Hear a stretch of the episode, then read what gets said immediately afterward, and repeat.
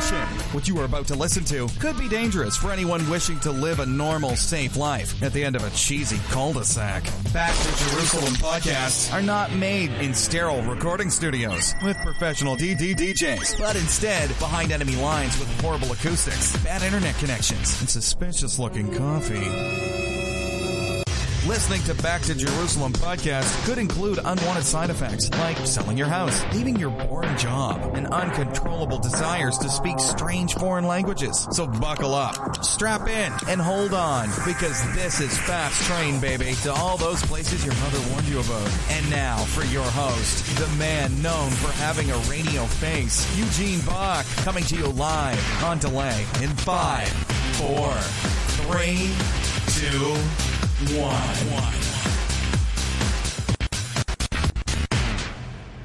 Hello and welcome to another Back to Jerusalem podcast. I'm Eugene Bach and I'm coming to you live on delay from somewhere within the beautiful areas of Western China. Today I'm actually in Guiyang. Guiyang is uh, one of the cities that is in um, uh, Guizhou province. And this area is full of different minority groups, but the guys that I'm meeting with have nothing to do with the business that I'm going to be talking about for Guiyang. Today I'm with a, um, a, a very special friend from China that served in our delivery of Bibles in Iran. And today you are Jeffrey. Jeffrey. So, yes, so Jeffrey. So, uh, Jeffrey, welcome back to another Back to Jerusalem podcast. Thanks.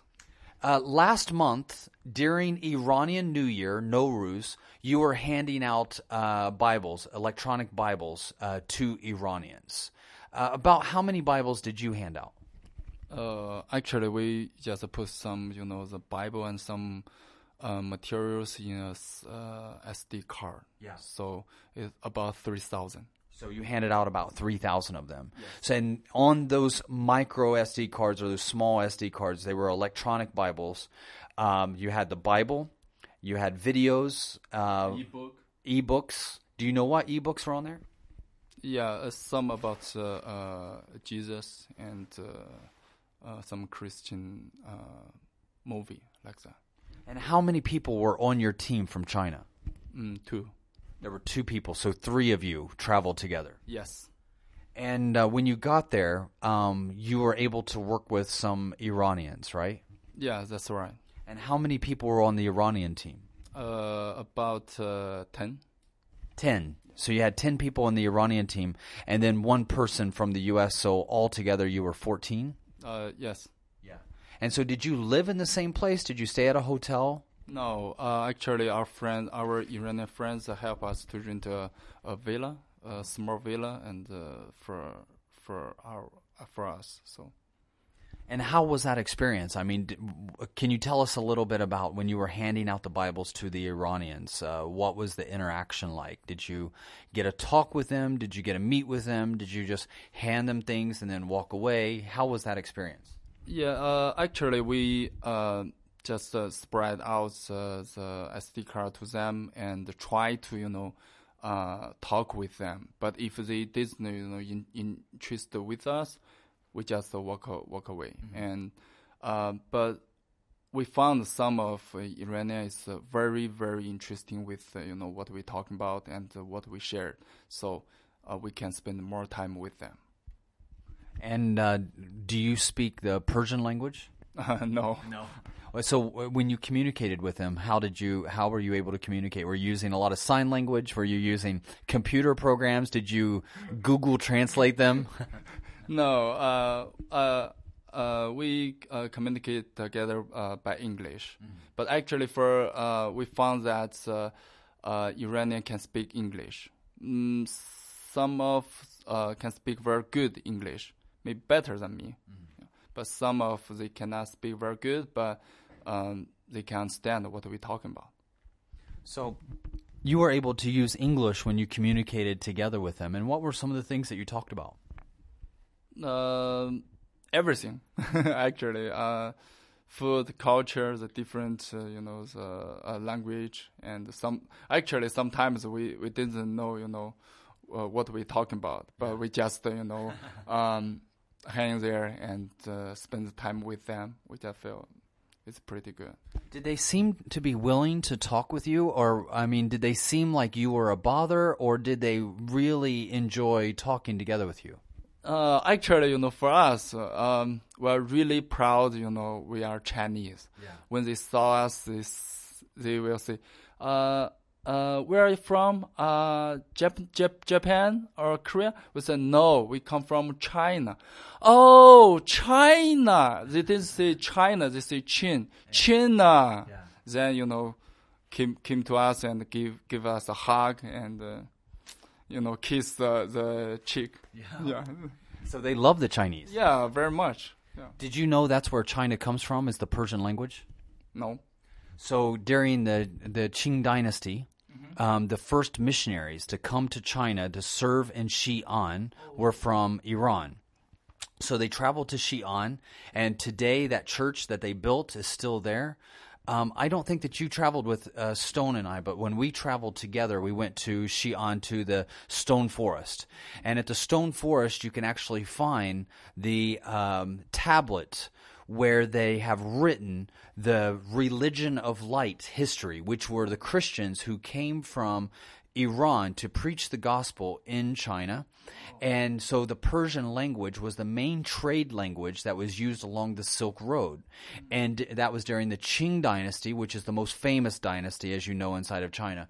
And so to refer to China, the Persian language or the Persian people would say Xin or Qin. And so that is where we get the word China because when Marco Polo came to China, he traveled along the the the, the Persian speaking areas, and they would still refer to China along the Silk Road in the same way that the Persians did during the very first missionaries that were sent to China. So when they don't say China, when they say Qin, that is actually where the word China comes from. So the connection between the Iranians and the Chinese goes back many, many generations, hundreds, even more than a thousand years. Wow. That's uh, amazing. Yeah. So uh, they loved it that you were from China, but today they love China not because of the history, but because of the relationship that you have today. Say again? the- the relationship that you have with the Iranians today. For instance, I don't know if you know this or not, but the largest trading partner for Iran is China. So uh, most of the goods that they have in Iran are made in China. Most of the oil that leaves from Iran goes to China. So China actually invests a lot of money. And when the United Nations had all the sanctions on Iran, so that Iran was not allowed to use banks, they're not allowed to sell goods, they're not allowed to buy goods. Only one country really, well, two, Russia and China. So these were the two countries. So you represent their good friend. Yeah, yes. And you felt that. Like they said, like they, I heard that there were people saying, "Oh, you're like our brothers." Yeah, that's right. Every time they will say, "Oh, we are brotherhood," and uh, um, uh, anytime if you came to Iran, came to my house. My house is your house. So Wow. yeah, I can tell you know they are really, really you know hospitality to Chinese. So and they really mean it. I mean, um, it's. uh, I've been walking on the streets in Iran, just walking down the streets, and people would stop and say, "Where are you from?" And I would say, "America." And of course, I would think they hate me, but actually, most Iranians love Americans, and they speak good English. And so, I would be invited to their homes just right off the street. And uh, one time, I did it. Somebody came up, they invited me to their house, and I said, "Okay." I went to their house. Their wife fixed an amazing meal. I sat down with their children on the floor and we had this big meal. And they, it was so moving. They had only been to Dubai once in their life. And when they came back from Dubai, they brought with them Coca Cola. Coca Cola. and they had not been to Dubai. They'd only been there once. And they hadn't been to Dubai for a couple years. And they still had the Coca Cola. They were so proud of it. But they opened it up to give it to me. Wow. I mean, that real they're loving people. I mean, the Persian people are amazing people. Did you find that when you were there? That they are loving people? Did you find that the the Iranian people are nice people yes, Yeah. yes, they're they're really lovely. and very friendly? Yeah, very friendly. Yeah. that's right. Now, uh, because it's a Muslim culture, did you ever engage any females? Uh, did you talk to any females, or was it just mainly men that you were talking to? Uh, the most of the people we talk to is is men. Yeah. But for uh female, um, only a few. Only a few. And um, so you had the the uh, micro SD chips, the SD card adapters that were there. You were the one that loaded them. How much fun was it lo- to load those devices? Oh, oh man. It takes a long time, right? Uh, actually, uh, only uh the whole three days we just spent the the whole three days we didn't you know let the machine you know uh, stop. Yeah. So uh, our three brothers we just you know take uh turn turn take turn to uh, sleep. So And how many how many uh, machines did you use? uh, uh two machines and uh, two computer. Uh, how how many did the machines copy at one time? Uh, actually, it, it's 20, but uh, because some reason, for some reason, um, it's uh, 18. Okay, so you could only do 18 at a time. And those units, did you take those units with you to um, where you handed out the Bibles for the Iranians? hmm Uh, no. No. So you did that in China. Yeah. Three days. Yeah. 3,000. Yeah. Wow. That's, uh, that's a lot of work. That's a lot of work. We cannot go sleep. Even we transfer, you know, at Moscow, we just uh, want to sleep at the airport. So the uh, the school that actually you are running, you you run a Back to Jerusalem school here in China, and so you're in charge of the Back to Jerusalem school. Was it the students that were helping you load, or was it the Chinese that went with you to hand out the Bibles uh, to the Iranians? Uh, no, actually, um, before we leave, we didn't get enough uh, the SD cards, so I went to Beijing. Uh, before we leave, three days. Uh, then uh, we got some uh, enough uh, SD card, so we spent uh, three days in Beijing, a small hotel, and uh, you know, Just loading. yeah, just loading. Wow, you are such a blessing. Thank you so much, Jeffrey. Because I mean, without you, that wouldn't have happened. And um, this was this was very during a very busy time. I was in the U.S. I wanted to be with you, but I was in the U.S. I was on tour. Uh, Brother Yun was on tour. We had our Back to Jerusalem tour in the U.S. at the same time. Unfortunately, Nowruz, the Iranian holiday, falls right in the middle of our tour every year. So I'm not able to be with you guys when you do the deliveries uh, for the the Iranian Bible.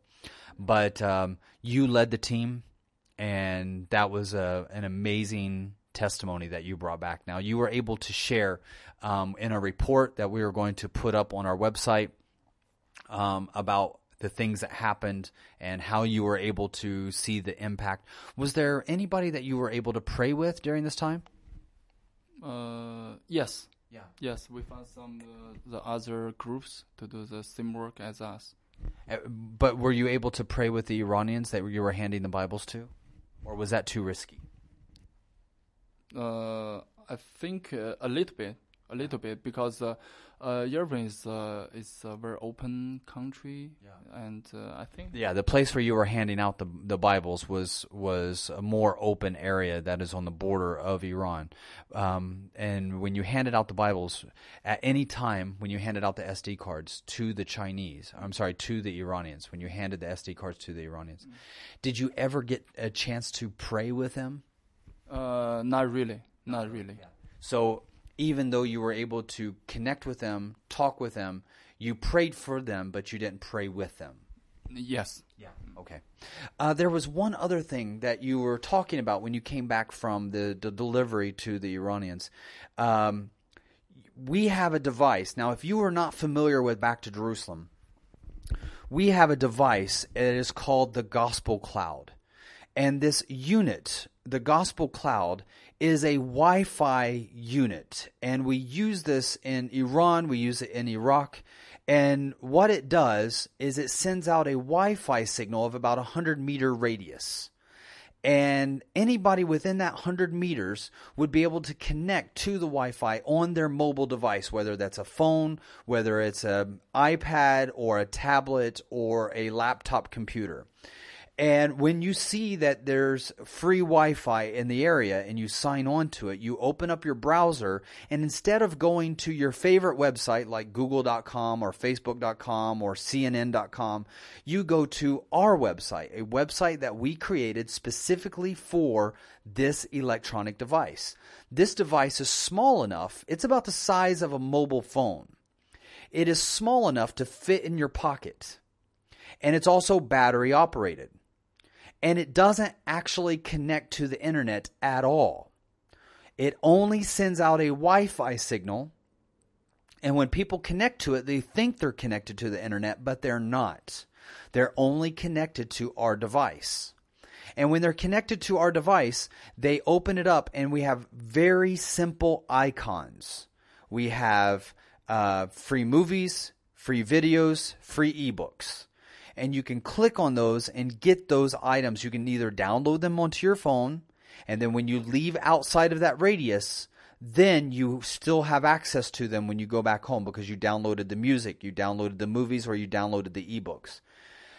But if you don't, you will have access to them only when you're in the vicinity of that Wi-Fi unit. Now I'm trying to I'm repeating myself a couple times for those of you that may be a little technically uh, challenged. That's okay. Just know this. If it doesn't really make a lot of sense, just know this. The this gospel cloud we invented. We invented this unit no if you saw this unit you wouldn't know about it you it's you can't find a picture of it anywhere on the internet we haven't sent any pictures of it anywhere um, and that's the reason why is because it's very difficult to stop something that you don't know exists. And because this is not connected to the internet, that means that people can have access to gospel materials and it can't be stopped by the government. It can't be filtered by the government. It can't be in any way manipulated. The material can't be manipulated by the government. And a lot of people say, well, what if uh, they have materials or they have electronics in order to search you out? Well, here's the thing there's Wi Fi all over the cities. So, in order to find one Wi Fi, you have to be pretty specific. And our Wi Fi, you have to be within a 100 meter radius of where we're at. For those of you that are from uh, America, that's about the same as 100 yards. So think of a football field. Uh, an American football field. That's about 100 yards. 100 yards is roughly 100 meters. And so that 100 meter radius, you have to be within that radius in order to find um, that unit. And if you're within a 100 meter radius in a very large city, you probably already know what you're looking for already. Now, Jeffrey, you've used this unit. Uh, you were just saying that you tested it on a train here in China. How did it work? It's pretty good. Yeah. Yeah. So, and you loaded some videos on it. Yes, I loaded some cartoon movie, and uh, yeah. So you loaded some movies. You open it up on the train, and the great thing about the train is that you can be on the train, and everybody that is on in your car, in the car in front of you, the car behind you, and maybe even two cars down. Yeah can now have access to that Wi Fi while you're on the train. Mm-hmm. In China, do they have free Wi Fi on the train? No, no. So uh, I, live, I live here over uh, 35 years. I, I, I didn't see that. so you don't have Wi Fi on the train. So when people open up their phones and they see free Wi Fi, many of them want to have free Wi Fi. And you can change the name of it to say uh, train free Wi Fi. Yeah and you can um, uh, call it free Wi-Fi. So people open up their device, they say, "Ooh, free Wi-Fi on a train." Nobody else is offering free Wi-Fi on the train, so they can choose not to use it. But if they use it, they can all of a sudden we can engage them and share the gospel with them. That's that's right. Yeah, yeah. I think it's a, it's very good for them to uh, open the website. Actually, our website to watch the Christian movie and. Uh, ebook and listen some worship music. Yeah. Uh, for us, we've been quite excited about using it. Um, you actually traveled to South Korea to meet with a guy that we have that designed this. We have a special person. Um, I basically this person writes uh, programs. He's really amazing at writing programs. I met him uh, maybe close to 10 years ago. Um, we don't pay him any money from b2j we just feed him dorito potato chips uh, to keep him happy. And he writes code for us. Um, i got this idea from another person that was from the southern baptist uh, movement and also um, from a unit that was being used in Sweden for illegal movie sharing called uh, the Pirate uh, Pirate Bay. Pirate Bay started this thing called the Pirate Box, and we were able to use the Pirate Box software for this idea. And so what I did is I traveled to meet with this guy who now lives in South Korea. He was living in northeast China. And I sat down with him and I said, Listen, I have an idea and I've seen other people working on it um, to have your own Wi-Fi setup and develop a uh, website that would work on this Wi-Fi. That when people open up their web browser, they would be able to see our items that are on that device. Could you do something like this and put it together for us? And he said, "Yeah, give me, you know, maybe a couple months." I think it was 2 or 3 days later he called me back and he said, "I couldn't sleep. I love the idea. I think I've got it. I flew back to China. I met with him, and he made it. Then I went to Shenzhen. I met with somebody who made a device. We were able to change the uh, software on the inside. Um, our friend from from that is now living in South Korea, he changed the software, mm-hmm. and now we have the Gospel Cloud and you have been trained on how to use it so you can train other Chinese how to use it. And I'm really excited to start sending other Chinese to you and start sending you to other Chinese so that they can learn how to use this on the field in Sudan, in Somalia, in India, Tibet, Bhutan, Pakistan, Iran, Iraq. You used it, of course, in China. Um, this is exciting for us. Yes and it's exciting about what you did with the delivery of the Iranian Bibles. For so for those of you that donated towards our Iranian Bible push for March of 2016, Jeffrey was one of the guys who did the delivery. And we want to say thank you. We want to say thank you for your prayers. Thank you for your support. And thank you for listening again to another Back to Jerusalem podcast. Again, I am Eugene Bach coming to you live on delay from somewhere within the borders of Guiyang. God bless you.